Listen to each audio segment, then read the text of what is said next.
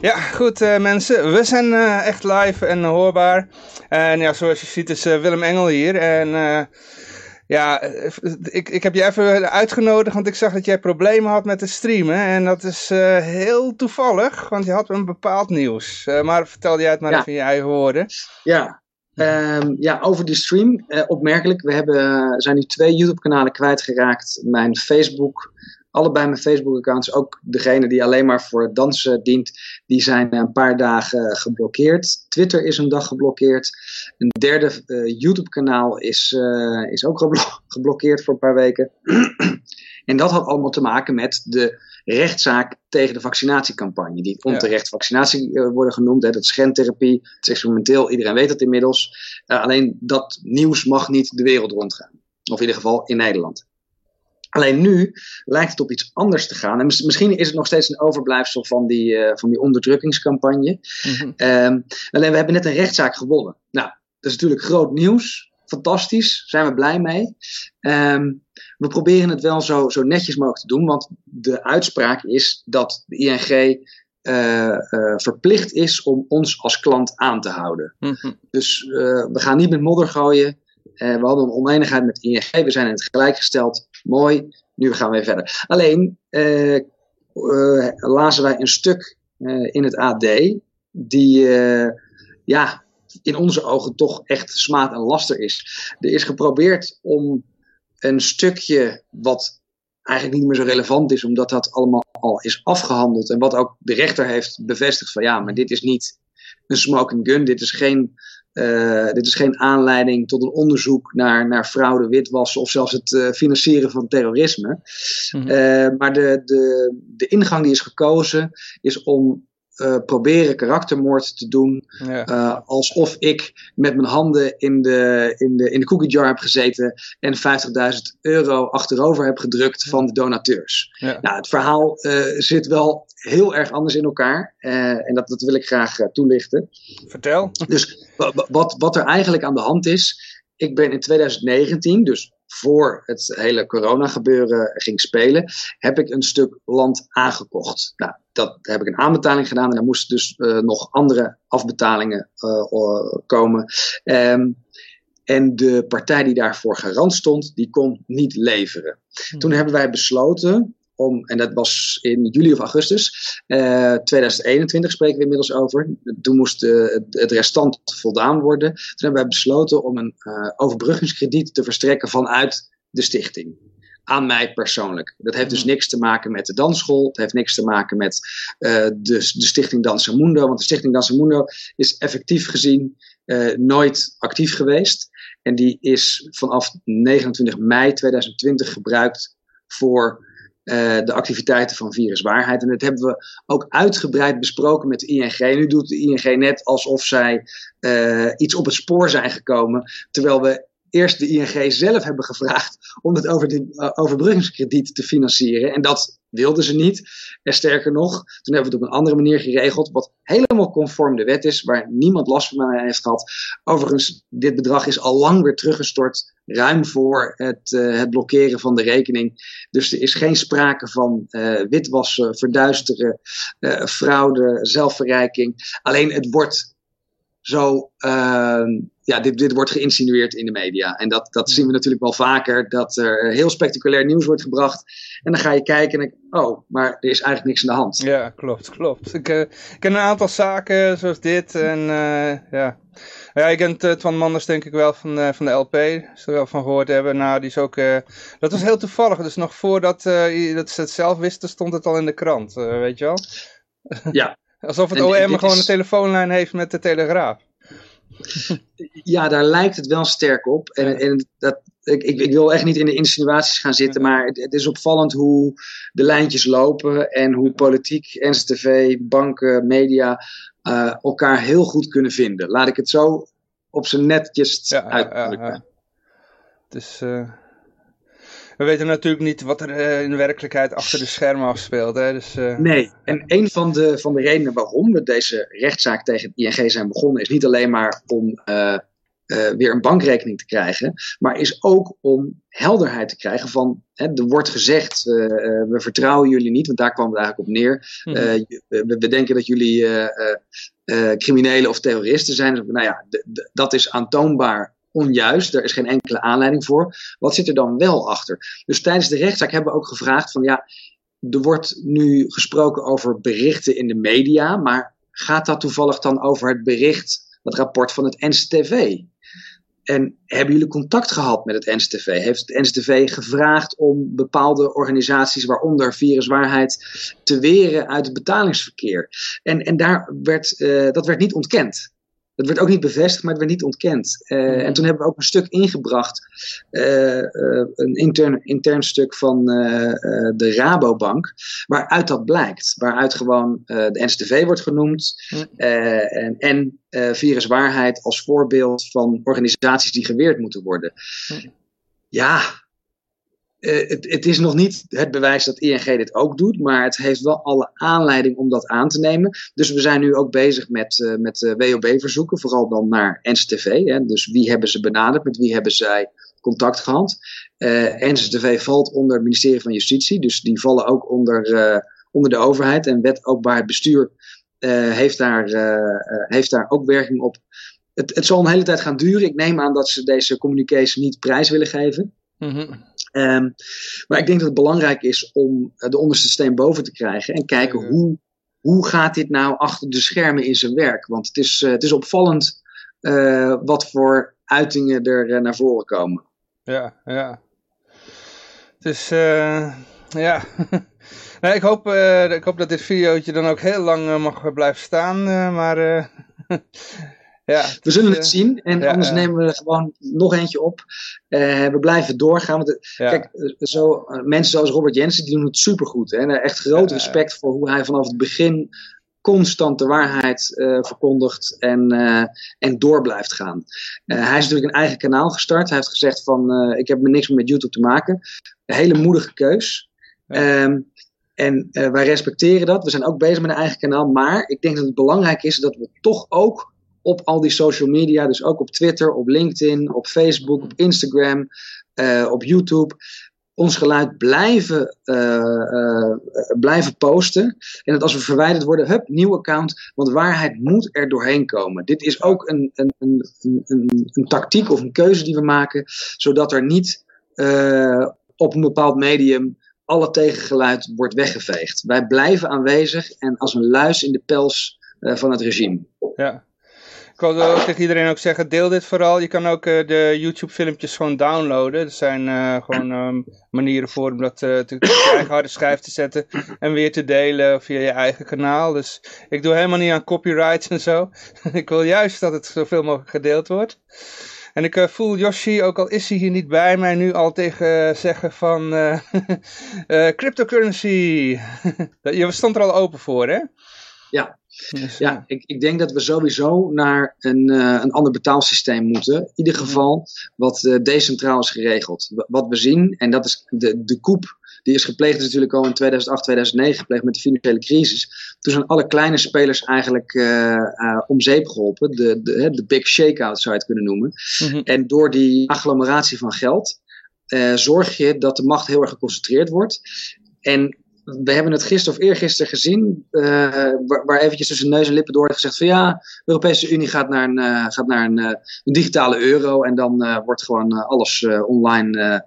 Hè, je moet het zien als een DigiD, waar dan wat, wat extra dingen als een wallet aan wordt gehangen. Ik denk, nou, ik denk niet dat ik dat wil. Want dat betekent, en ja. dat is het, het, grote verschil, hè? met fysiek geld heb je een transactie tussen twee personen. Ja, klopt. Met, met uh, digitaal geld, en zeker als het in de handen is van dit soort grote spelers, is er een derde. En die zaak van ING is in die zin heel interessant. Ja. Uh, wij hebben onderling maken we afspraken met de donateurs, uh, met de toeleveranciers in dit geval is er een krediet verstrekt vanuit de stichting naar mij als privépersoon. Dat is helemaal open en transparant gebeurd. Uh, daar, daar kan iedereen, uh, uh, dat kan iedereen inzien, ook in de jaarstukken. Um, maar nu gaat de ING dus als een soort arbiter bepalen, nou, die transactie die mag je niet doen als stichting. Maar ja. dat is niet aan de ING. De, de, ING is een, in die zin een, een service provider. Ja. Maar waar, wat deze zaak laat zien, is dat de ING zich steeds meer gaat opstellen als een soort semi-overheid. En die gaat bepalen uh, wat jij wel en niet mag doen met je geld. En, en wie je, waar je geld naartoe mag en wie je mag betalen en hoeveel het dan is. Ja, en dat is een hele kwalijke ontwikkeling. Dus ik denk dat het een hele belangrijke zaak is. En het wordt nu gekeerd alsof wij iets verkeerd hebben gedaan. Maar als je even uitzoomt, ja. het is heel vreemd. Kan met iedereen dat gebeuren. Dat een bank zich hiermee bezig gaat houden. Ja. Het kan met iedereen gebeuren, ook degene die nu kijkt. Ik bedoel, de, ja, laat ik maar een voorbeeld noemen. Stel die, die bankemployee is uh, gewoon jouw ex. en die heeft er nog steeds een appeltje met je te schillen. En die denkt, hé, hey, wacht even. Ik, ik sta hier, ik heb hier, hoe heet het, ik kan, ik kan god spelen over, over de bankaccount van mijn ex. nou ja, ik verwijder hem gewoon en dan zoek ik gewoon een reden. Weet je wel, misschien dat die, die, die, die, die, die, die boodschappen die je bij de groenteboer deed, die zie ik als een, een uh, verdachte transactie, weet je wel. Dus ja. ja. Maar ja, sowieso de, precies, de, de overheid, het hetzelfde verhaal. Hm? Ja, dit is precies het gevaar dat die wetten ja. die, die eigenlijk dienen zodat de banken zich aan de regels houden, nu worden misbruikt tegen de gebruikers van die banken. En dan denk je, nee, wacht eventjes, die wetten die zijn er zodat de, de, de banken zich aan de wet houden. Natuurlijk, iedereen moet zich aan de wet houden, maar het, het, het, is, het is opmerkelijk. Het, ik heb altijd een beetje hetzelfde gevoel met patenten. Patenten zijn in principe een, een, een restrictieve maatregel en daarmee zijn ze, uh, zijn ze, is het een vreemde soort wet. Uh, het idee erachter is dat ze de uitvinder juridisch zouden moeten beschermen uh, zodat de gedane investering kan worden terugverdiend. Het effect is echter dat als je niet kapitaalkrachtig bent, je niks hebt aan het patent. Ja. Uh, want je, je moet blijven doorprocederen tegen hele grote corporaties. Ja. Dus wat doen corporaties? Die kopen die patenten op en die gebruiken dat weer als een stok om mee te slaan. Dus het ja. effect van patenten en überhaupt intellectual property is precies het tegenovergestelde. je geeft een stok aan de grote partij om de kleintjes mee te slaan. Ja, we hebben inderdaad, wij, wij libertariërs zijn ook tegen intellectueel eigendomsrecht. Dat vind ik maar een, uh, ja. ja. het, uh, het, het, het, werkt juist contra, nou ja, wat je zelf al zei eigenlijk. Dus, uh, ja, dat klopt. Dus ja, nou ja, daarom, ik vind het gewoon, het zou heel mooi zijn als gewoon die banken, ja, het, het, zou, zullen misschien wel nodig zijn, maar ja, als, je dat, als het niet nodig is, dan is het gewoon een soort cut-out the middleman, weet je wel. En dan ben je gewoon baas over je eigen geld. En uh, ja, ja. Dat, daarom vind ik cryptocurrency ook, uh, ja, daar sta ik ook helemaal achter. Ja. Dus, uh, nou ja, en, en, en grond. Ja.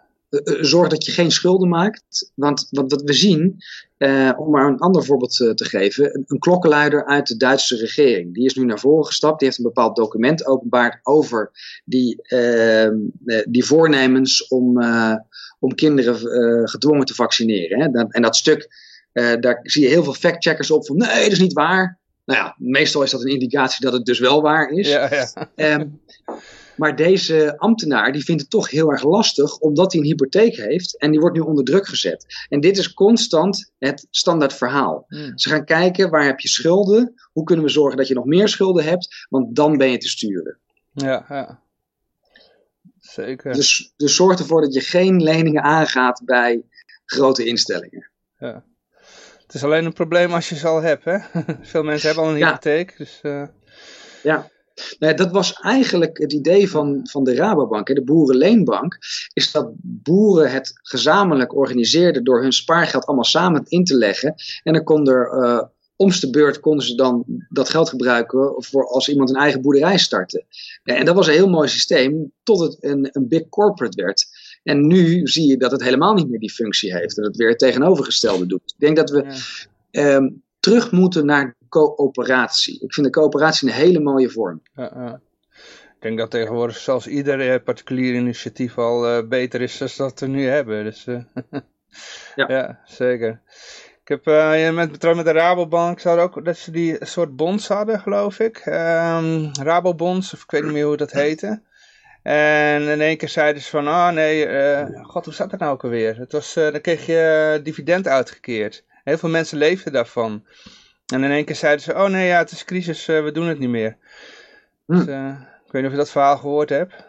daar heb ik me niet in verdiept. Maar dit, dit klinkt wel heel erg als mensen eerst afhankelijk maken en dan de kraan dichtdraaien. Er zijn mensen die dat gewoon als een stukje pensioen zagen, weet je wel. Dus die kochten dat allemaal en dan in de hoop dat ze voor een oude dag, dan leefden ze van dat dividend wat ze hadden opgebouwd.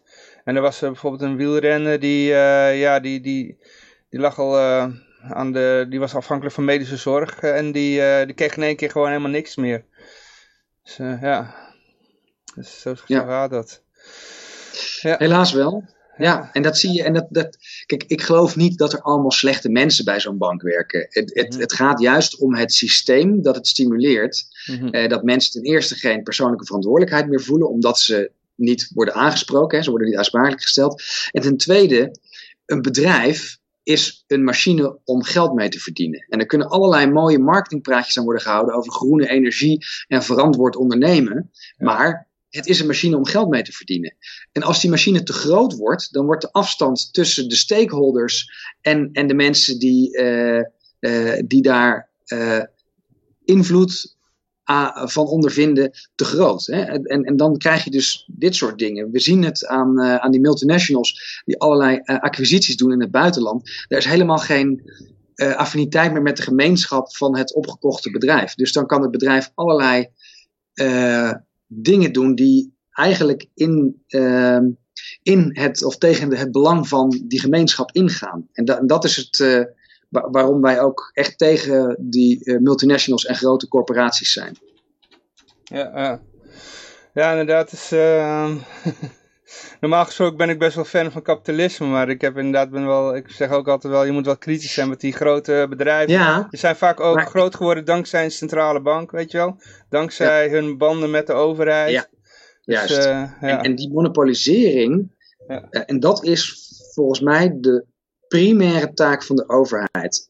Uh, het reguleren en zorgen dat kapitalisme kapitalisme blijft. Want we zitten nu niet in kapitalisme, dit is corporatisme. Dit gaat over agglomeratie van geld. En wat geld doet als het eenmaal een kritische massa heeft, is nog meer geld aantrekken. En daarmee wordt de even playing field juist onmogelijk gemaakt. Het zijn geen eerlijke kansen. Het beste idee komt niet bovendrijven. Nee, het wordt steeds meer uh, gelijk als een feodaal systeem. In plaats van een puur kapitalistisch systeem. Stop. Dus, dus klopt. ik wil twee dingen tegelijk zeggen. Uh, de, nee, klopt. In de, ja, het is, uh, ja, nee, klopt, ben ik wel mee eens. Het is, ja, hoe, hoe, denk jij dat het, wat de beste manier is om dit uh, tijd te keren, weet je wel? Want we zien nou alles steeds meer, die mag steeds meer dichter naar elkaar klonteren en zo. En de, de verwevenheid tussen bedrijfsleven en overheid, dat is, uh, ja, ik, ik, noem het altijd Ja, overheid is eigenlijk een soort lobbymachine geworden. Ja, En, en, en, gedraagt zich ook als een, als een soort multinational met allemaal belangen in bedrijven en in, uh, in andere organisaties. Um, ik denk dat uh, we het op drie of vier niveaus moeten zien. Er is een bewustwording bij uh, de bevolking gaande. En, en dat, dat is nu in de stroomversnelling geraakt. Dus daar moeten we gewoon constant mee door blijven gaan. In liefde blijven, verenigen, informatie brengen. En op die manier komt er een hoger bewustzijn. Wat zal leiden tot het wel en niet accepteren van bepaalde dingen die, die, die plaatsvinden. Um, dan heb je nog een ander niveau. En dat, dat is dan het uh, regulerende. We zullen politici en beleidsmakers uh, ter verantwoording moeten roepen en moeten dwingen anti-kartelwetgeving door te voeren en, uh, en ook vooral uit te voeren. Mm. Het, uh, Nederland is een mooi model van de, de brievenbusfirma. Er zitten hier zoveel multinationals die puur in Nederland zitten om belasting te ontduiken. Dus er worden wel allerlei mooie deeltjes gemaakt met de lobbyisten die zich nu politici, politicus noemen. Maar in wezen heeft Nederland daar nauwelijks aan. Er wordt altijd gezegd, ja, dat levert banen op. Pfizer is een mooi voorbeeld. In Capelle in de IJssel zit een kantoor. Omzet is 200 miljard of zo. Mhm. Hoeveel medewerkers heeft het? Nog geen tien? En dit even uit mijn, uit mijn hoofd, ik kan, er, ik kan ernaast zitten. Maar het, het, het punt is dat het helemaal niet in verhouding staat. Uh, dus dat er helemaal geen echt voordeel is voor de Nederlandse burger. Uh, dus, dus dat is een, uh, een, niveau waar we op moeten gaan zitten. Um, maar het, het belangrijkste, en dat, dan moeten we helemaal geopolitiek eigenlijk uitzoomen. Het is niet meer van deze tijd. Dit is een oprisping van een elite die steeds meer macht naar zich toe heeft getrokken. Maar steeds minder contact heeft met wat de wens is in de maatschappij. Dus er wordt nu eigenlijk een soort koep gepleegd, zo zie ik het. En dat is die Agenda 2030, de Great Reset, de Fourth Industrial Revolution. Om te blijven sturen zodat ze on top blijven. Maar waar de maatschappij echt naartoe wil, is een andere richting. En die stromingen, die gaan clashen. En dat, dat, daar zie je nu het begin van. Ja, nou, over die belastingontwijking, je ziet bijvoorbeeld... Uh ja, Twan Manders, die we vaak in uitzending hebben gehad, die wilde juist het midden- en kleinbedrijven ook diezelfde fiscale rechten geven als dat de grote multinationals hebben. Nou ja, dan uh, zie je wat, wat er dan gebeurt. Hè. Dan uh, treden ze ook heel hard tegen hem op. En dat is ook wel de hele hypocriete daaraan. En, en, en, zelf ben ik, ja, ik denk heel anders over belasting überhaupt. Ik vind dat het is een beetje een achterhaald verdienmodel. Het zou beter zijn als mensen direct voor de, de service betalen die de overheid levert. Hè? Ja. Je ziet ook heel vaak dat belastinggeld gewoon gebruikt wordt om mensen in het Midden-Oosten mee te bombarderen. Dus, uh, nou ja, dat is ja. De, nu refereer je naar de zaak van, uh, van Kaag. En, en, en dat legt een ander probleem bloot. Namelijk hm. de, de hobbyprojecten van veel politici ja, en veel NGO's. En ik ja, wacht eventjes. Daar is helemaal geen democratische toetsing aan nee. vooraf gegaan. Dit is, dit is uh, zeer kwalijk. Ja, ja daarom, ja, ik, aan de ene kant, eh, ik, ik sta een beetje dubbel in als ik hoor dat Facebook dan uh, als uh, geld in een stichting stopt van de zoon van Mark Zuckerberg, die dan net geboren is. die is daar de, de, hoofd van, geloof ik. dan denk ik, ja, aan de andere kant is het wel mooi, want dat geld wordt niet gebruikt om, om in het Midden-Oosten mensen te vermoorden, weet je wel. Dus aan de ene kant is dat ook wel goed. Maar ja, je ziet dan wel dat die, die stichting dan allerlei een sturende, lobbyende uh, Precies, Facebook bij de Amerikaanse overheid. Ja, Facebook is natuurlijk nauw verbonden met uh, de CIA en andere overheidsdiensten. Ja, Doet heel veel aan data mining, doet heel veel aan uh, sturing van de werkelijkheid. -huh. ja, natuurlijk is, zijn het geen bommen, maar ze dragen zeker bij aan de psychologische oorlogvoering. En dat is iets wat laakbaar is. Maar zou het niet beter zijn om uh, belastingbetaling wat meer vrijwillig te maken? Zeg maar? dat, uh, en ook uh, dat mensen daarover direct kunnen stemmen. Dus dat ze kunnen zeggen van, ja ik wil best nou, wel belastingen betalen, ja. maar ik wil niet dat het daar naartoe gaat. ik, ik, ik, denk dat dat een hele belangrijke is. Ja. Door, door de directe participatiedemocratie. Uh, de ANBB is een mooi voorbeeld ervan. Hè, dat je uh, over allemaal issues kan stemmen.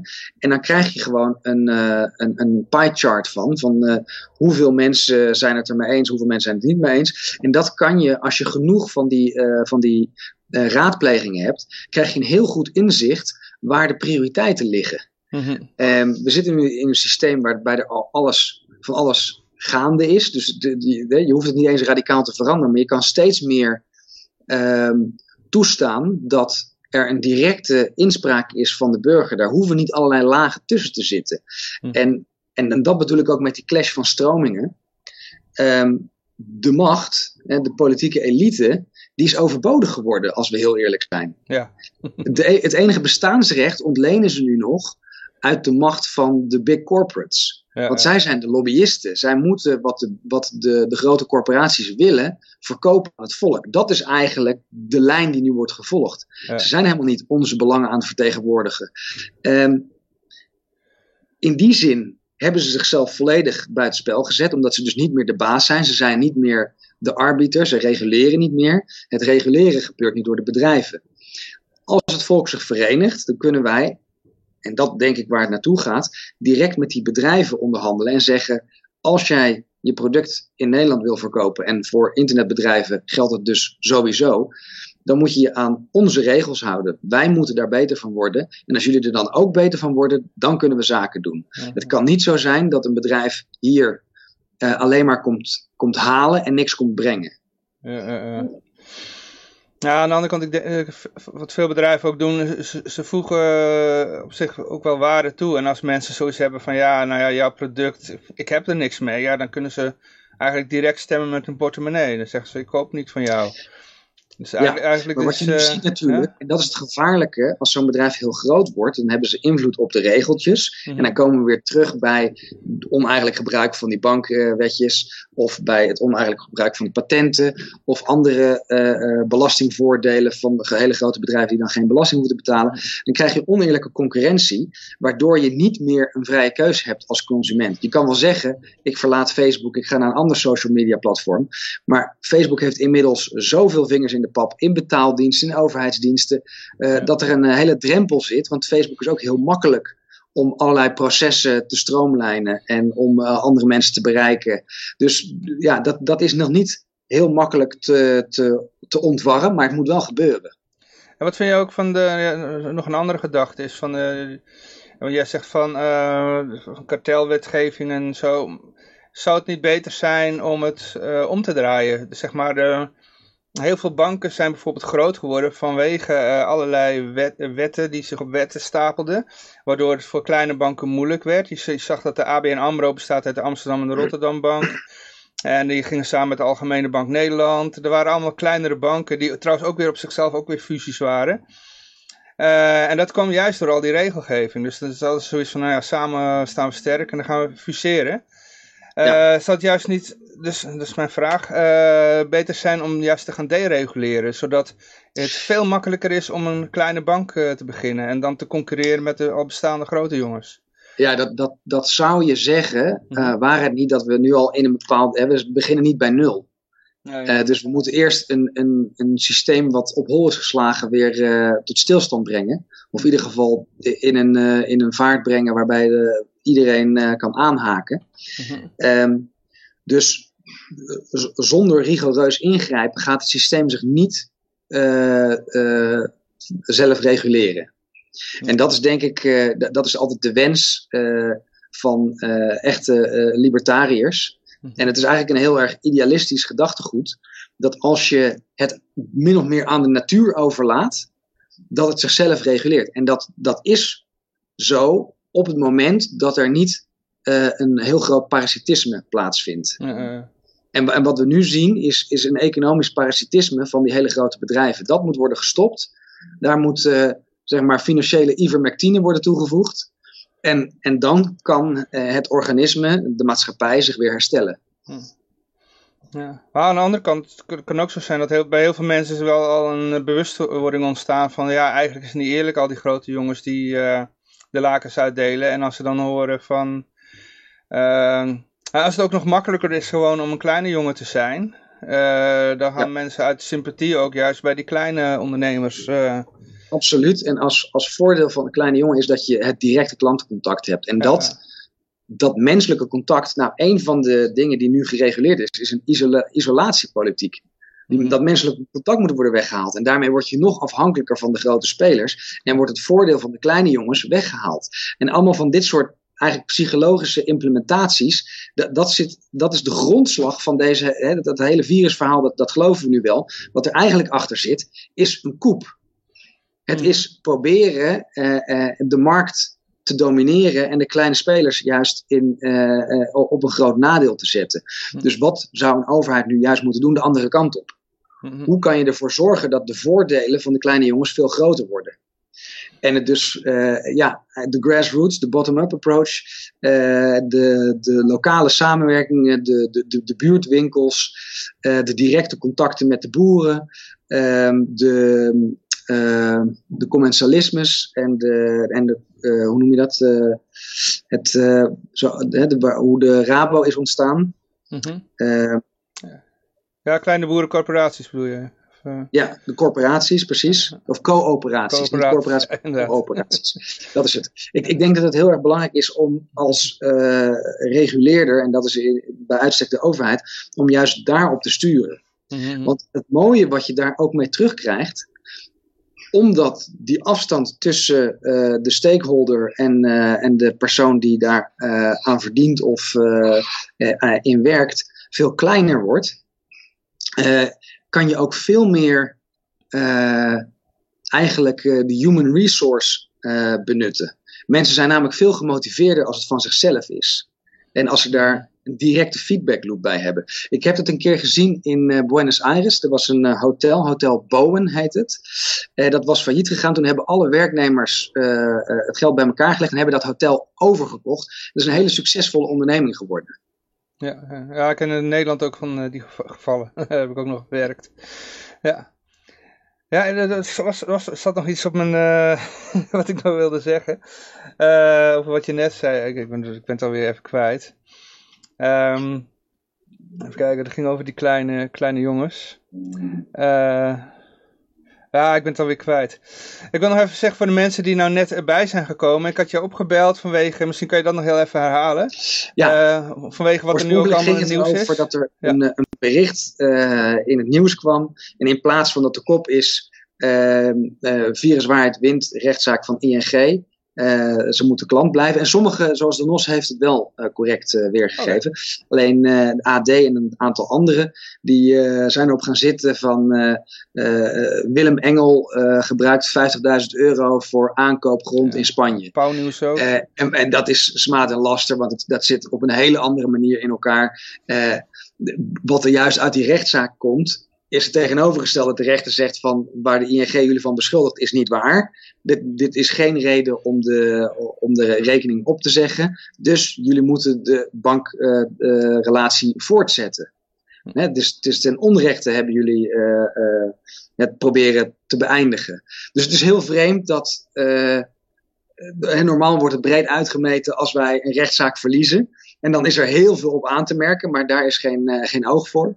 Uh, en nu wordt het uh, tegenovergestelde gedaan. Dus er is een enorme kleuring in de media. En iedereen mag daar zelf zijn mening over vormen of dat gestuurd is en of dat objectief is. Ja, ja, ik weet al wat de vraag was, inderdaad. Van, uh, die vergelijking wat ik wilde maken met die grote en kleine jongens. Uh, in de natuur heb je dat ook. Als je bijvoorbeeld, uh, de reden dat bijvoorbeeld geen monster van Loch Ness in het meer van Loch Ness kan bestaan, is omdat het te groot is. Want het heeft allemaal kleine visjes nodig om zichzelf in leven te houden. En dat is eigenlijk ook toch met die met, met grote banken, grote bedrijven. Op een gegeven moment is het op en dan sterft het uit, weet je wel. Mm ja. Ja, dat is een beetje mijn gedachte. ja, en, en, en inderdaad, het is een beetje een rupsje nooit genoeg. Die grote bedrijven die uh, slokken de kleintjes op. En wat er dan gebeurt, is dat ze dan alleen nog maar de directe klant hebben. Ja. En uh, ja, dat moet doorgroeien. Dus er moet steeds meer uh, beslag gelegd worden of belasting op die klant. zeker als, als een bevolking niet meer verder groeit. Ja, dus het, het, het gaat echt als een parasiet op de productie van de individuele burger drukken. Ja, ja en dan krijg je zo'n omslagpunt. Dat mensen zoiets ja. het helemaal zat zijn. En uh, die zoiets hebben van, ja, wat voor rotzooi wordt hier geleverd? Het voor de overheid en voor de bank. In plaats van voor jezelf. En, en ik denk dat dat, uh, daar zal een omslagpunt komen. Want dat heet slavernij. Ja, dat is heel simpel. Ja. Ja, ik bedoel dat mensen dan zoiets hebben van uh, dat, dat ze zat zijn. Ja, het is ook natuurlijk van uh, wat je in de Sovjet-Unie zag. Had dat mensen het ook wel door hadden dat ze voorgelogen uh, werden. Maar ze hadden geen andere ja. keuze, weet je wel. En dan krijg je een soort van een, van een wanhoop. Maar ja, je, wat je daar zag, want ik, ik heb wel eens contact gehad met mensen die in de Sovjet-Unie gewoond hebben. Of het meegemaakt hebben aan de lijve. En daar zag je dat er heel veel zwarte handel ontstaat en een soort contra-economie. Uh, ja. De winkels waren ook altijd leeg omdat mensen achter de, de schermen gingen ze, gingen ze Ik heb het zelf nog in, uh, ja. in Cuba meegemaakt. Ik was daar in 2003 en toen was Fidel, uh, was net, het was net de transitie dat, dat hij het aan, aan Raúl overgaf. Ja. En ja, precies wat je zegt de, de handeltjes naast wat er officieel is. Hè. Dat is uh, heel, ze hadden daar ook meerdere uh, munteenheden en daar werd ook mee gesjoemeld. Je had uh, de Modena Nacional en de pesos convertible. Mm -hmm. En als niet-Cubaan mocht je natuurlijk niet in de Modena Nacional handelen.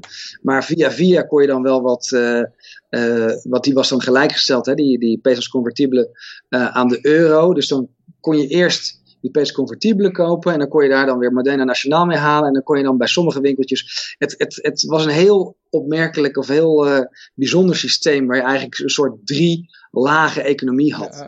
Wij hebben dat in Venezuela ook, ja. Het, uh, ja. Ja, goed. Uh, Ja, ik, heb, uh, ik stond eigenlijk op het punt om naar buiten te gaan, om van de zon te genieten. Uh, ja, ik, ik vind het een heel goed idee. Ik ja. ga ook lekker naar buiten. Wat, wat heb jij nog even in het kort, wat uh, heb jij nog allemaal op, op de agenda staan van, van hoe dat, demonstraties of andere dingen waar mensen naar uit kunnen kijken? Ja, nou, wat, wat, waar ik heel blij mee ben, is dat er heel veel demonstraties worden georganiseerd. En met het lekkere weer zijn er steeds meer mensen die eraan mee willen doen. Dus elk, elke weekenddag uh, is er wel iets te doen. Uh, een paar waar ik zelf erg naar uitkijk zijn uh, 12 juni, volgens mij, 12 of 13 juni. 12 juni is dat zaterdag, de Police for Freedom March. -hmm. En 20 juni de herdenking van de slag, uh, de slag bij Malieveld. En dat is dan weer een verwijzing naar onze eerste demonstratie uh, van viruswaarheid op 21 juni um, vorig jaar. Uh, die zo uit elkaar geslagen werd met bruut politiegeweld. Nou, dat brute politiegeweld is wel gestopt, maar de rechtszaken zijn nog zeker niet gestopt. Dus er lopen nog heel veel uh, zaken tegen demonstranten. En dat is natuurlijk schandalig. Maar gelukkig beginnen nu ook rechtszaken vrij te komen uh, tegen politieagenten die zich hebben uh, schuldig gemaakt aan excessief geweld. Um, en het hoger beroep tegen het verbod van deze demonstraties, die moet ook nog dienen. Dus er is nog heel veel in het vooruitzicht. Ja. Ja, mooi. Ik, ik wens in ieder geval heel veel succes. En, Dankjewel. Ik zet hem even uh, beëindigen, maar blijf nog heel even hangen. Ik had nog een vraagje, dus... Uh, ja. Uh,